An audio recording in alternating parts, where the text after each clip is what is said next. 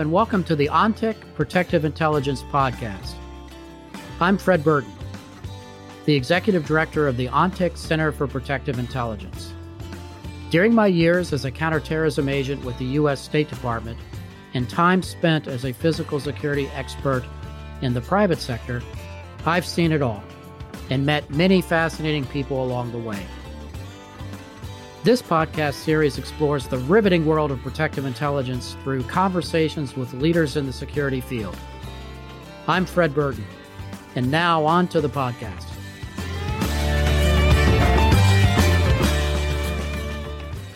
Hi, I'm Fred Burton, here today with Brad Thor.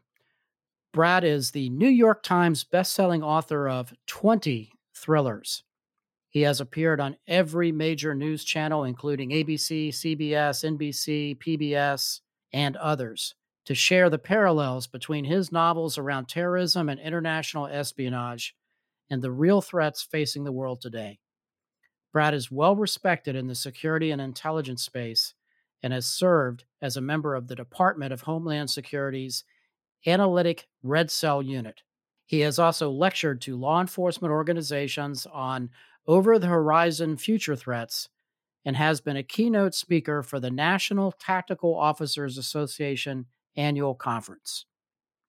Brad, welcome to the ONTIC Protective Intelligence Podcast. It's great to be with you, Fred. Thanks for having me. Wow, number 20. Tell me about Black Ice, Brad. Well, Black Ice, uh, in a nutshell, America's top spy is out of vacation days, out of sick days, and he's been given an ultimatum. He is in Europe with his girlfriend, and they have told him, they said, be at your desk on Monday or uh, turn in your resignation.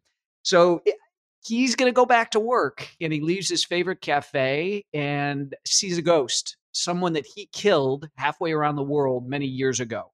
And it starts a chase uh, through Norway and up into the Arctic Circle to get to the bottom of what two near peer powers are doing uh, to subvert the United States up above uh, the Arctic Circle. Yeah, it's an amazing storyline, uh, Black Ice. How did you come up with the plot? You know, I spend a lot of time with active and uh, retired intelligence people, people in diplomatic circles, intelligence, special operations.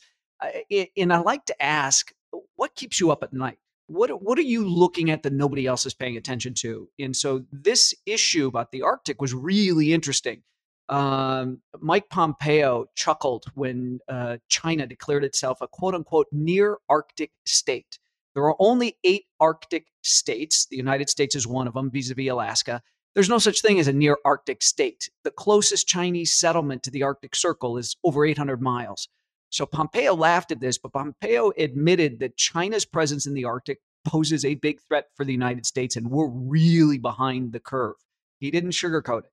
Uh, we've got one icebreaker. Chinese have got a ton. The Russians have an armada of icebreakers. Uh, and China's been attempting, they have this thing called the Belt and Road Initiative, where they're trying to connect China to the rest of the world via basically investments in different things. And China's been trying to buy its way in to buy a toehold in the Arctic. Uh, Norway shut them down. Canada shut them down. Uh, Greenland let them in. Uh, you know, that's Denmark basically. Uh, let them do some stuff there and pick up some mining contracts. But the Chinese have been very aggressive, and the Russians have too. And the big reason is is because it's getting warmer in the Arctic. And I don't care what you feel about eh, global warming. This is not a statement about global warming. Fact is, the sea ice in the Arctic is turning to slush and staying slushy for longer and longer every summer. And what this allows is it allows uh, exploration of all of the oil, natural gas, and mineral deposits that are up there. And it provides China a potential way to come up over the top of Russia and down off our east coast with with uh, with their navy and then also a lot of shipping benefits because if they go that way, it shaves 20 days off. Shanghai to Rotterdam is normally a 48 day trip. It becomes a 28 day trip if my uh, memory serves me correctly. But China and Russia have, have teamed up to dominate the Arctic. Uh, Russia used a sub to plant a Russian flag on the seabed, the sea floor, right at the North Pole. Doesn't mean anything, just like near Arctic state doesn't mean anything.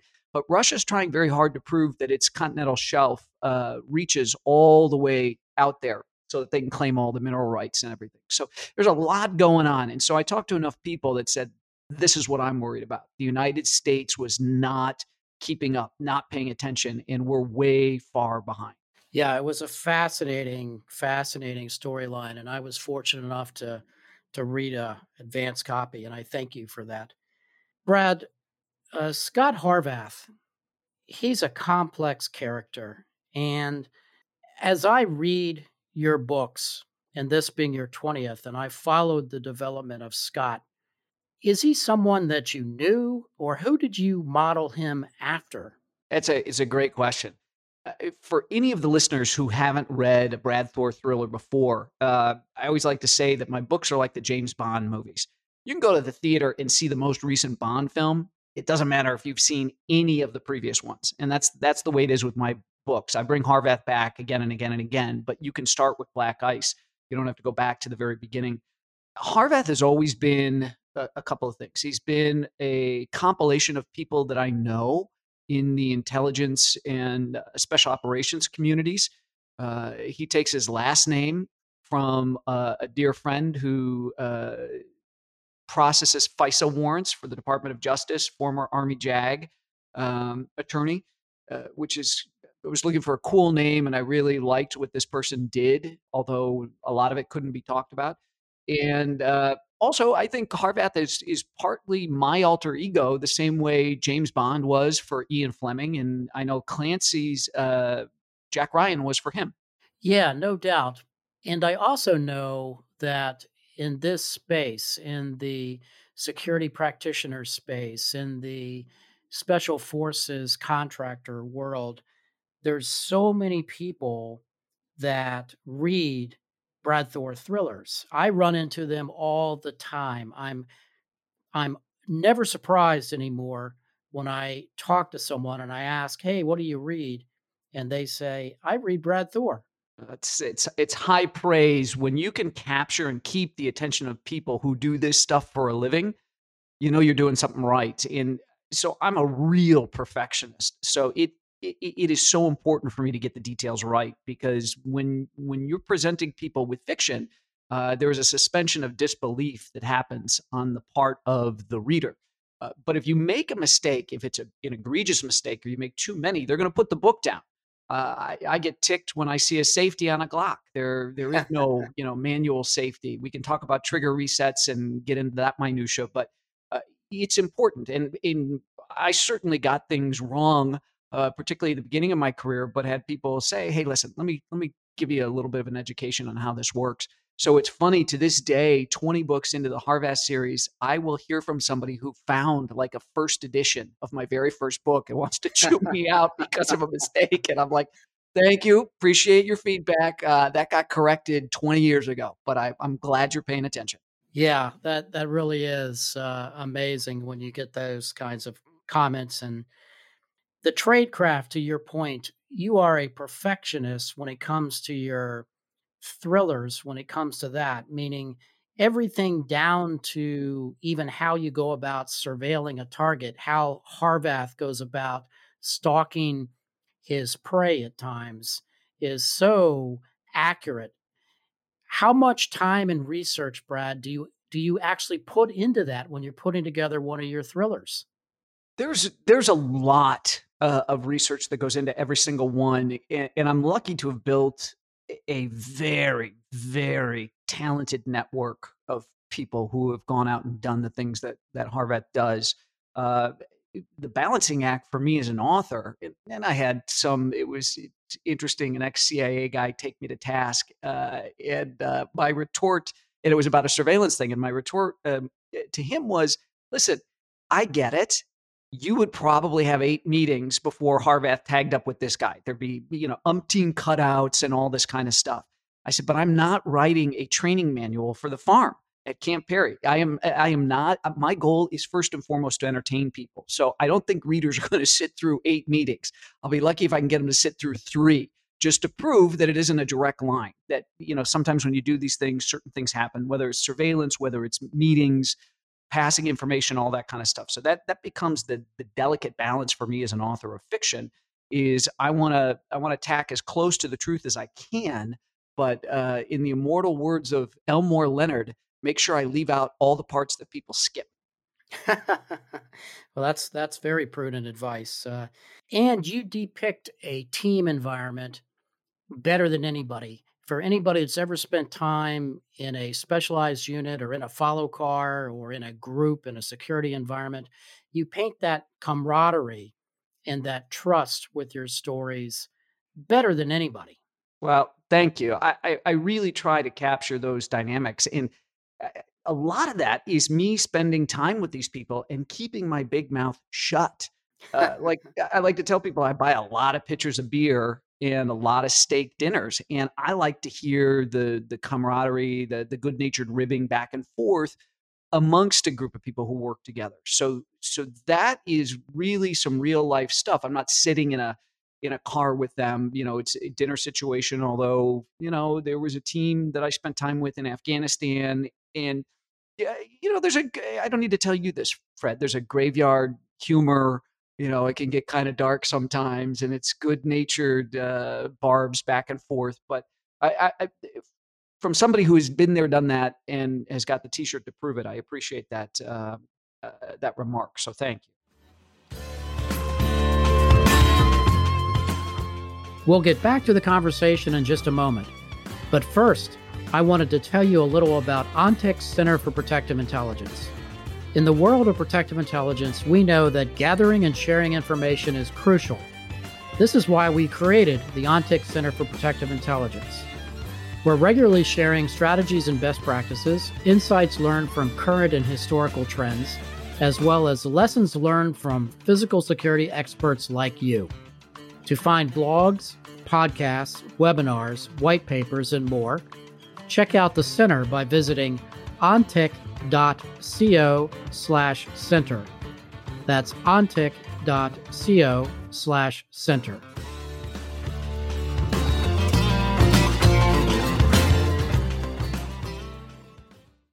Brad, as I was reading Black Ice, I was taken back to one of your previous thrillers that you wrote in 2014 called Act of War. Did you reach back for that specific purpose as you were putting this story together? It's a good question. I, it's funny, it's kind of a chicken or the egg sort of a thing. I knew that I wanted to have somebody pop up from Harvath's past. And I thought I had the perfect character to do it. But as I dug back even further than that book, than Act of War, I realized, oh no, I bumped that guy off in another book. So it would be very difficult to bring this particular character back. And I thought, okay, well, what makes what makes sense? And I was looking for where had Harvath carried something out where he was positive that this person was gone, that they he, he stayed until they reached room temperature, uh, and and then he uh, exfilled.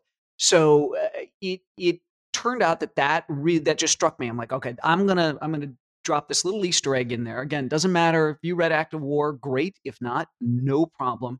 In that, it, it was tricky though. It was tricky. We, uh, my wife, when she reads uh, the manuscript every year, she, we have these recipe boxes, these recipe card boxes in three by five cards, and she will enter all the information about new characters, update stuff about characters from before that have come back.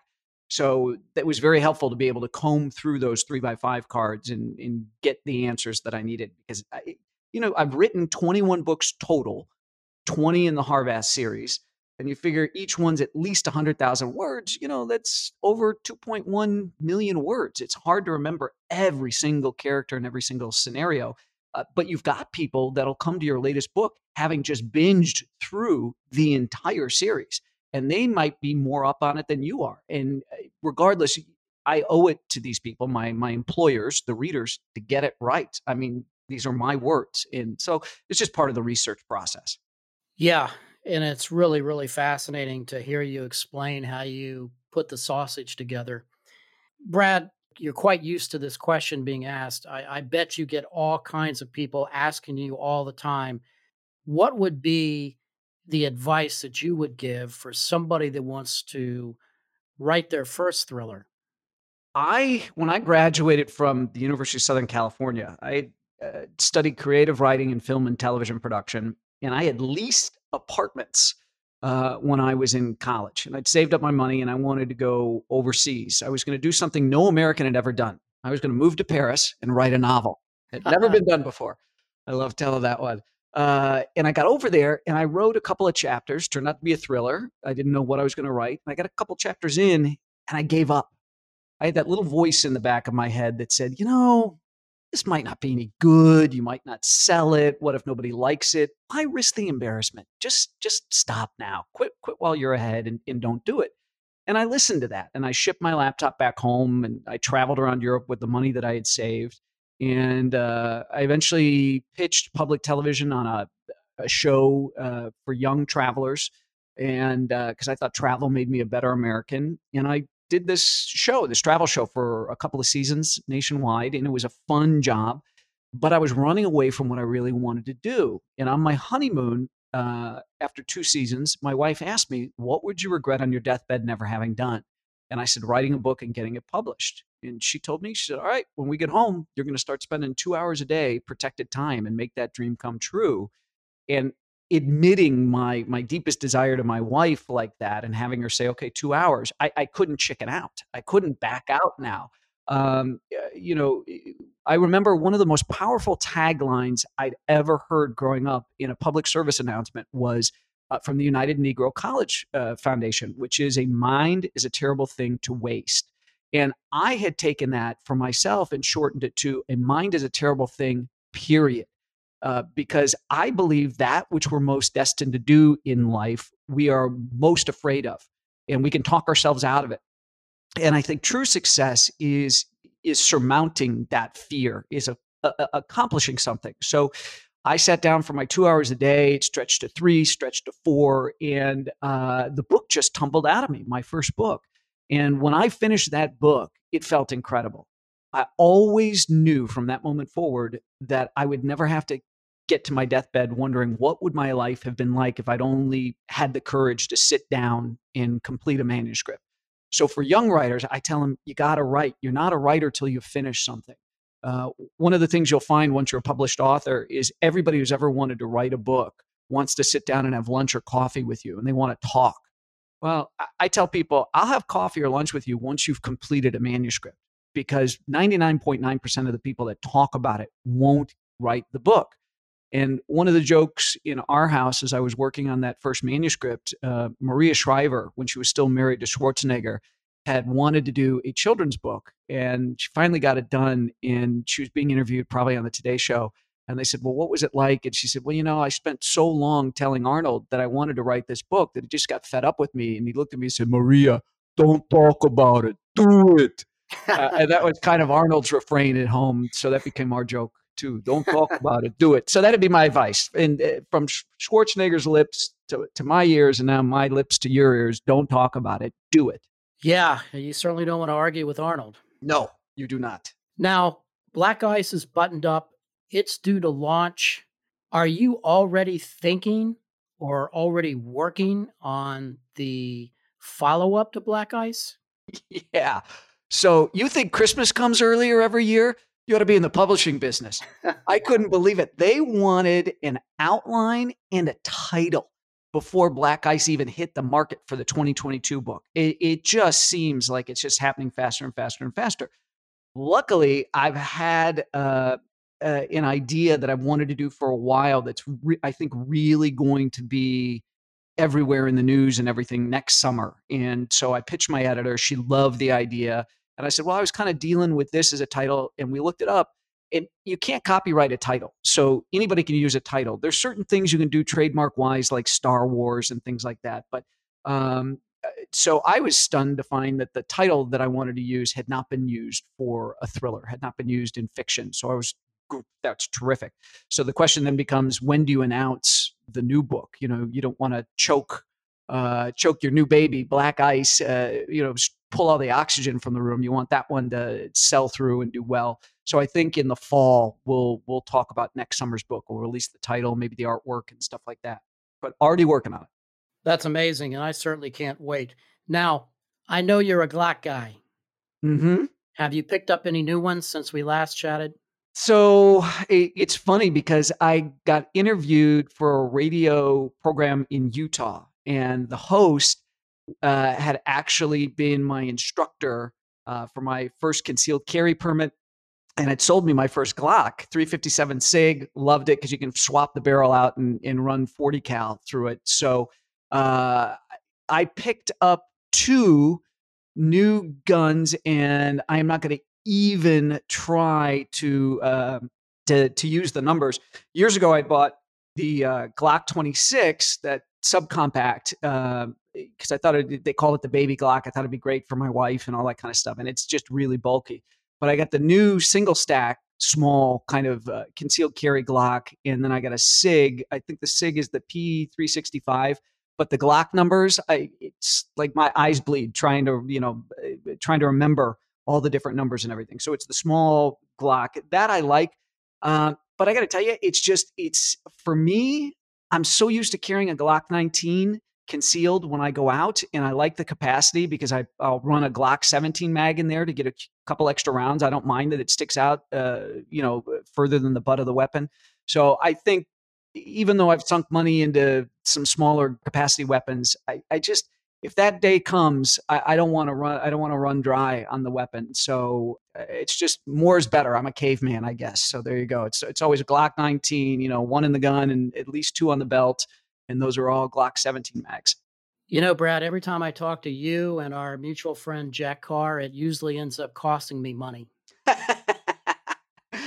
That's eh, that's very funny. Yeah, because you end up yeah, people have got eh, eh, different ideas. It's it's really funny because I did a picture of my gun room and uh, I'm on a text thread with some buddies who are SEALs, and I took a picture, you know, showing off a little bit. And I had one of the SEALs texted back. He goes, "Thor, you're a moron."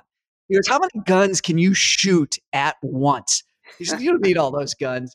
Uh, it, it, but yeah, you know, I'm good friends with Mark LaRue down in uh, Leander, Texas, LaRue Tactical, and Mark makes some of the best uh, rifles on the planet. I'm a big fan of Mark's product. I write about a new rifle that the military is using of Mark's with this really cool suppressor in black ice. Um, so I guess some guys collect cars. This is this is my thing. I, you know, it's it's one sport eh, next to golf, and I'm not a golfer but you could get out and do during the lockdowns and the pandemic and stuff. It's all it's all outdoors. So my my shooting skills didn't perish uh, because we were you know not doing certain things. So it's a it's a pastime. It's a hobby I like. My my wife and my children are are, are very well educated in firearms handling and safety. And, and it's something that we we like doing. So I'm gonna I'm gonna keep doing it. But I have kind of slowed down I have to slow down. My daughter's leaving for college in a couple of weeks, and uh, that's going to cost a lot of money. So I got to stop uh, purchasing the uh, the lead slingers and and put it into education.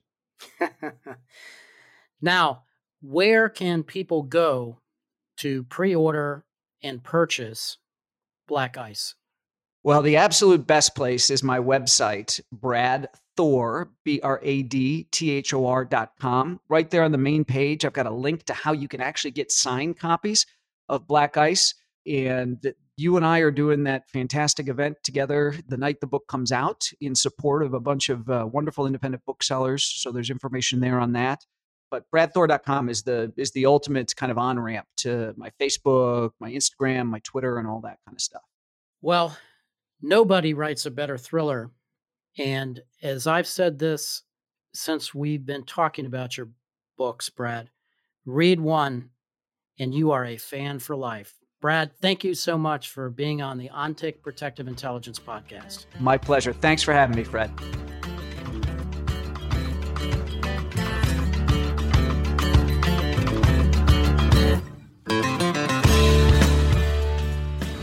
This episode was brought to you by the ONTIC Center for Protective Intelligence. Learn more at ontic.co slash center. Again, that's ontic.co slash center.